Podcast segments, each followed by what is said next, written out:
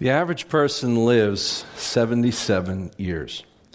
That works out to 28,000 days, 670,000 hours, 40 million minutes. The average person spends 40 minutes each day on the telephone. That's 20 hours a month, 10 days a year, two years out of your lifetime. Some of you are the ones that raise that average up quite a bit you ruin the curve. The average person spends one hour in the bathroom every day, 20 hours per month, 10 days per year, two years out of your lifetime. The average person spends 26 minutes a day getting dressed. Thank you for doing that. 13 hours in a month, seven days in a year, and one year out of your lifetime. The average person watches three hours of television a day. That's 90 hours in a month, 45 days in a year, nine years of your life. And the average Christian spends less than 10 minutes each day with the God of the universe, the truest friend, the Savior of the world, the Creator of time. That works out to less than six hours per month, less than three days a year, and less than seven months out of your entire lifetime. You do the math. I remember when I was in fourth grade, and we were looking at how old we would be the year 2000. I thought I'd be in my mid 40s. I thought, there's no way I'm going to live that long. we imagined what life would be like, and we talked about how technology was None of us even conceived of such things. Uh, well, Dick Tracy had those wrist phones, so I guess we're finally reaching the technology of Dick Tracy cartoons, but none of us envisioned the internet or computers and things as they are. But we did know that technology was going to make our life a lot easier. And we were sure, I was told in fourth grade, that by the time I was an adult, we would only need three work days. Because technology was going to do most of the work. What happened? In fact, we're working harder, we're working longer, we're more frantic, we have little margin in any area of our life. What has happened? See, the problem isn't that we don't have the tools to live a simpler life. The problem is that we are the ones that are broken. And in fact, as we're going to learn today, time itself is somehow broken. And as God's people, it's part of our calling to help bring time back under the reign and rule of Christ as the gospel of the kingdom is lived out through us. And so today I want to start by taking you through, just to help you understand how we got to where we are today, why we are prisoners of our schedules and our time, by doing just a very brief history of time and space the Bible has two tellings of the creation of the world and of you and me, our race, through two different lenses. Genesis 1 is very stylized. When we went through our study of the biblical narrative, you may remember that. You may be interested just to go back and listen to that and get a sense of how we're supposed to look at Genesis 1. It is about God creating, but there's other things for us to see in it. And then we get to Genesis 2, and that's actually when the historic narrative language kicks in. John writes his gospel in a way that intentionally mirrors the book of Genesis. His biography of Jesus begins as a metaphor where he captures the whole story in this image of the Word. In the beginning was the Word. The Word was with God, the Word was God. All things were created by him. John intentionally invoked Moses' first book. And while we get in debates about whether or not Genesis 1 is to be taken literally and there were seven real days or not, we have to understand that Moses was not writing in a day when he was competing with geology. His competitors were not scientific textbooks. His competitors were the origin stories of the rest of the cultures around him. And he is intentionally using stylized language, almost poetry, but not quite. And at the heart of that language in the first chapter are words related to time. Then we go to chapter 2, There's a very dramatic change in the Hebrew language, and from there on, the rest of the story is clearly meant to be history. And when he retells the creation account in chapter 2, he gets right down to God's interaction with man. That's about space. So, what we really have are two tellings of the creation of the world through two different lenses one through time and one through space. And what it helps us understand is that God created both to be sacred. Let's talk about sacred time. What we have is this cadence that occurs creation happening in six days, and on the seventh, God rested. There is an intentional cadence of threes. There are two segments to the six days. In the first three days, God is forming, creating the domains of His creation. And in the second three days, He is filling those domains. Each time there is a creative day, the number of that day is only mentioned once. And at those third days, there is a double act of creation. It's an exclamation point. We're meant to see something in the cadence and in the rhythm. Then, when God finishes his creation, he mentions the seventh day three times. Seventh day, on the seventh day, on the seventh day, God rested. So, what you have is this cadence of time one, two, three, one, two, three, seven, seven, seven. It's a waltz, actually, isn't it? Church made the waltz outlaw for many centuries. God wrote it into creation. it's a dance. One, two, three. One, two, three. Seven, seven, seven. And the emphasis is the last number, seven. On the seventh day, God rested. The Shabbat, the Sabbath, was not just the end, the pause that refreshes the day off for God. The seventh day was what everything built towards. You see, we've confused Sabbath as a, a, time when we legalistically don't let ourselves do things. I remember growing up, and Sabbath had become the day I hated. Not because I didn't like church, but because I couldn't play and I had to stay in a suit. I had to keep my tie and my, my dress pants on. I'll never forget in junior high, I went to visit a friend and my mom let me bring blue jeans. We used to call them dungarees. I'll never forget. I felt like I was, you know, getting away with something. I hope God doesn't find out. I'm wearing jeans on Sunday. Sabbath became this thing that we enforced. It's a solemn day. That's not how God intended Sabbath. Sabbath was God relishing the work of his hands resting as in finding satisfaction. A better way to think of Sabbath is celebration. So, what you see is that God, in the first chapter, created and then he celebrated. And the party is the big deal seven, seven, seven. And he created us for that very cadence. Being created in the image of God, we are creative. And our life is meant to have this cadence through which we create and then celebrate. Celebrate as in cherish what God's given us, enjoy it, dance with God in His creation. We were meant to have productive, fulfilling work because we were part of what God was doing. And then we were meant at the end of that season of work to pause with Him and celebrate the work of His hands and our hands as we work for His glory. That's what we were created for. And the emphasis was on the celebration. Everything else built up to it. Say those numbers with me one, two, three. One, two, three. Seven, seven, seven. How's your week matching up to that lately? We move into Genesis chapter 2, and God also created sacred space. The garden represents the life we were meant to have, where we, in intimacy with God, dance that dance. God walked in the garden, and humanity with him. It's where God joined us. Not just the garden, we were, we were to fill the earth. The whole earth was meant to become sacred space as we create and then celebrate.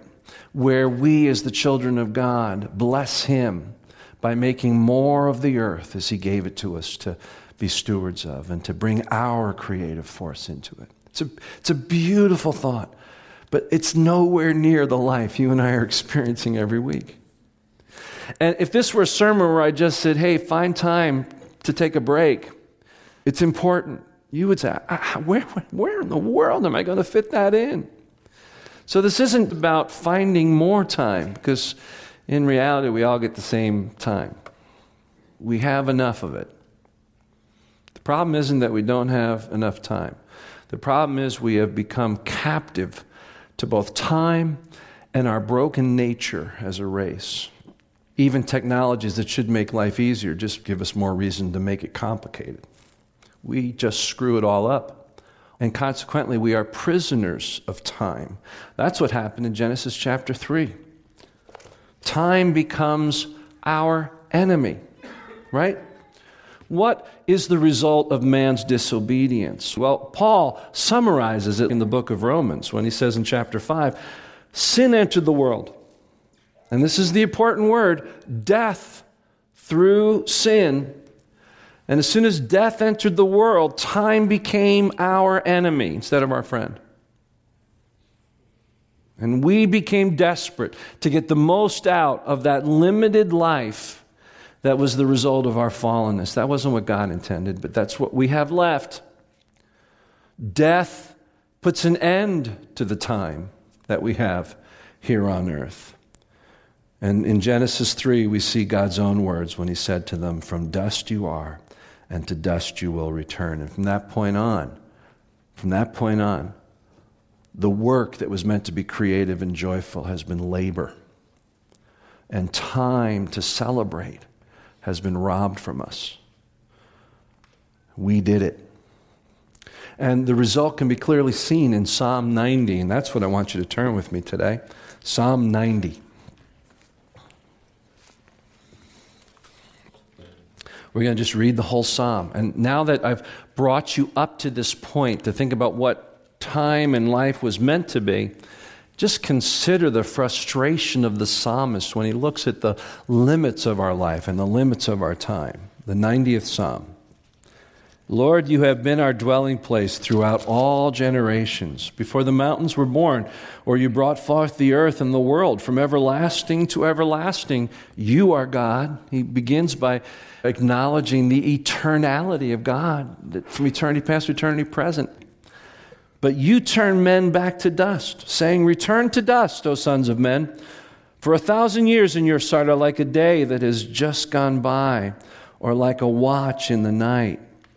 But you sweep men away in the sleep of death. They are like the new grass of the morning, though in the morning it springs up new, by evening it is dry and withered. What a contrast for God because He's eternal. Even a thousand years is like a day. But our experience is like the grass of the field that comes up, refreshing by the dew, but by evening it's gone and withered. It's a pretty depressing thought here. Let's read on.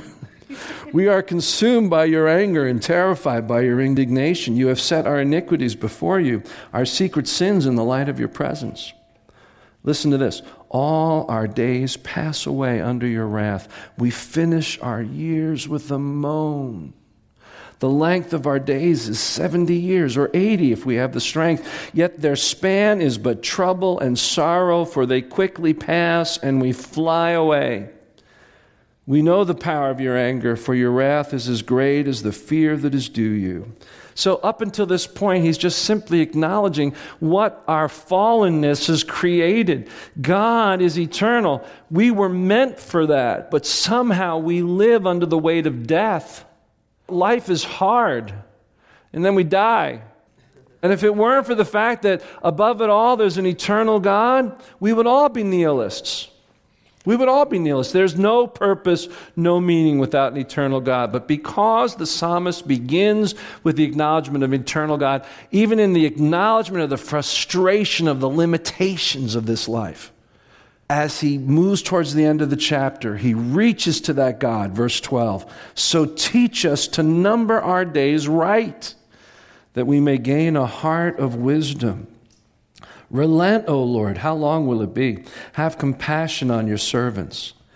Satisfy us in the morning with your unfailing love, that we may sing for joy and be glad all our days. Make us glad for as many days as you have afflicted us, for as many years as we have seen trouble. May your deeds be shown to your servants, your splendor to their children. I love this, this ending. May the favor of the Lord our God rest upon us. Establish the work of our hands for us. Yes, establish the work of our hands. I find it phenomenal that the use of time, the use of time that at one point was natural to us, now is something we have to learn. We have to be taught. We have to cry out to God, Lord, teach us. Teach us the way it was meant to be. Show us how to number our days right so that we can flourish under your goodness and the work of our hands can be reestablished for your glory. That's the cry of the Son, and it needs to be our cry. Don't accept the schedule the world has sucked you into that you think you have to do. Don't accept the list of things that you think your kids should be a part of because everybody in the neighborhood's a part of them. And you can't imagine how they could possibly succeed without being a part of everything. Don't get caught by the lie that comes from a world that is dead. We all need to be crying, Lord, show us, teach us how to number our days right, because time is our enemy. Now, we jump forward centuries through the word that became flesh dwelt a while among us, and then bore our sins on the cross so that that moral brokenness, that sin could be forgiven and we could be restored to God. There's 2 Corinthians 5, where Paul says in verse 17, If anyone is in Christ, they are a new creation. In other words, what we were intended to be, what God meant us to be, in relationship with Him is restored. The old is gone, the new has come. The Greek language there speaks about new creation as though it's an entirely new type of being that has never been before. I met Malia before she came to Christ. She was sweet then, she's sweet now. But today she's an entirely new being because Jesus Christ transformed her from the heart. Her sin was forgiven, and she is in a dynamic, flourishing relationship with God. She's a new creation, and she and her mom, Deborah, are being baptized tonight. We are new creations. And then he goes on and describes that because of that, not only have we been reconciled to God, but we've been given the ministry of reconciliation, which begins by our reconciling others of our race to God, but it doesn't just end there. Our job is to reclaim this world. Your kingdom come, your reign, the basileia, the reign of God, come to this world. And how does that happen? Your will, the way you meant life to be, your will be done on earth as it is in heaven. And that's your and my job as ministers of reconciliation, which means besides people, we're supposed to reconcile time and space back under God's rule by reclaiming it in our individual lives. Now go with me to Ephesians chapter 5. Ephesians chapter 5, where Paul, describing this new life, uses the terms of time to challenge us about the regular decisions that we make that as we talked about last week don't jive with the intentions that we profess. You know, I love our worship here. I love singing the way Carla just led us into God's presence, thinking about heaven. I just love that. I love how we nobly say, Lord, all I have is you. But all of us know those grand intentions and the day to day choices are not reconciled we fall short of being reconciliators because we're trapped by the wrong day to day choices. So when Paul talks about that, just verses 15 and 16, this is what he says Be very careful then how you live, not as unwise, but as wise, making the most of every opportunity because the days are evil. Now, in the NIV, which is the version that we use for purposes of study, in the beginning of verse 16, it says, making the most of every opportunity. Does anybody have a King James version or a New American Standard version here today? Okay, what does that word say, Bonnie? What's that phrase? Redeeming the time. Paul literally says, redeem time. And the word for redeem is the exact same word he uses that speaks of our redemption in Christ. Redemption means to buy back from slavery. So Paul is actually saying part of our work as those who are redeemed, the, the redeemed, we have been set free. We need to set time free by how we live. Redeem the time.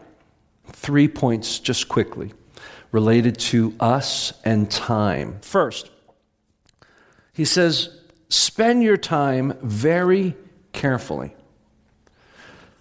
Be very careful. Give careful attention to how you live, not as the unwise, but as the wise.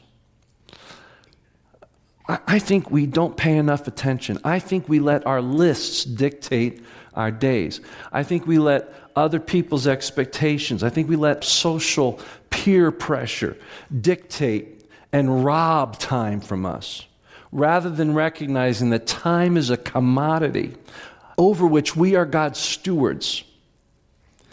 Time is money, and you're supposed to spend it wisely. Be very careful how you live. Pay careful attention to it. And then there's that phrase, redeeming the time. And to me, that is use your time as God intended.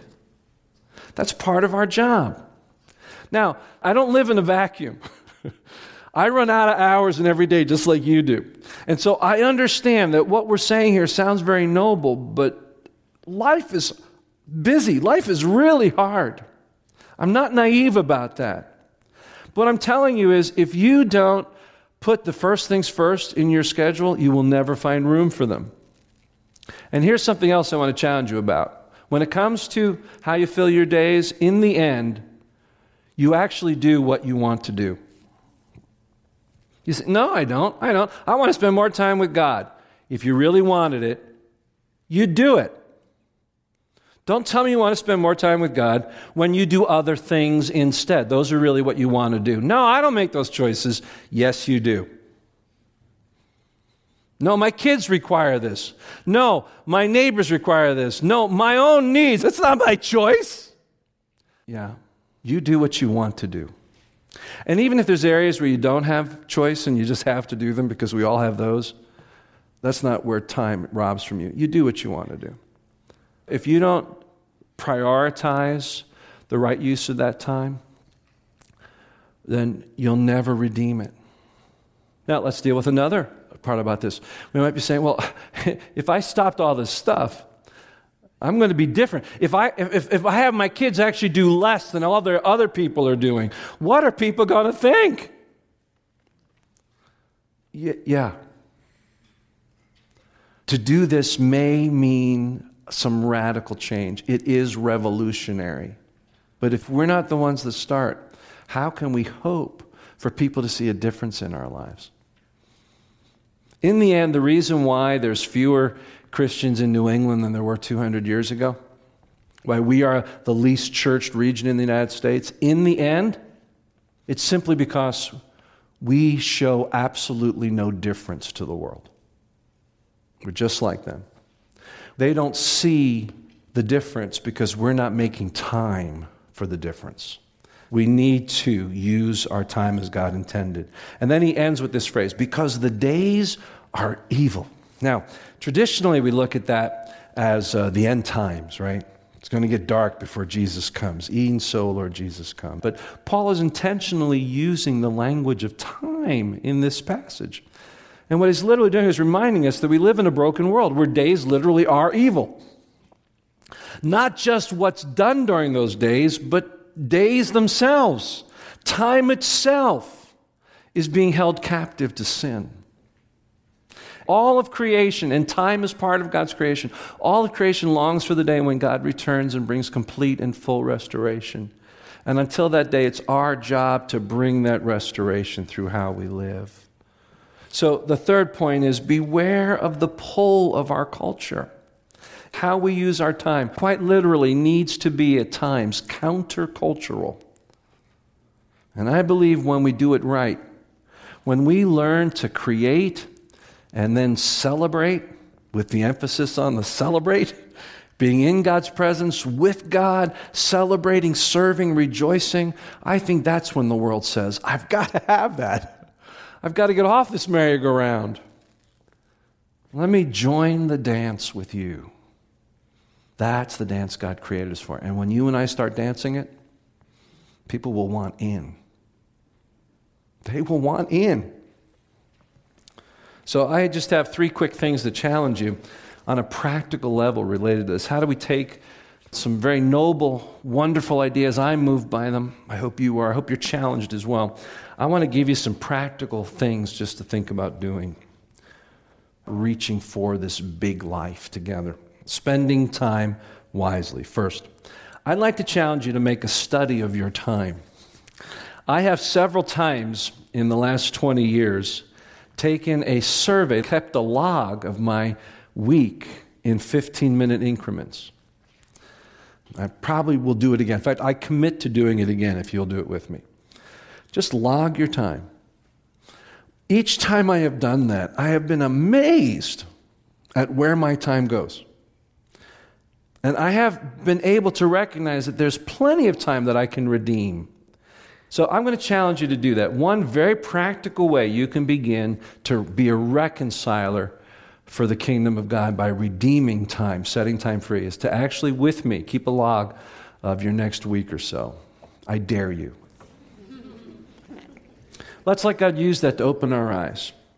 Anybody willing to take me up on that? Good for you. Let's do it together. And then once that's done, I want to challenge you to liberate a sacred time. Block off sacred time that is yours and God's. And that sacred time needs to be more than just devotions because the life of God is much bigger than that. It's about time with God, it's about time with His people, it's about time in community, it's about time being the hands and feet of Jesus. I believe there's time for all of us for that. There's plenty of time. We just need to free it up from where it's trapped in our lives. And then I want to further challenge you to create a sacred space.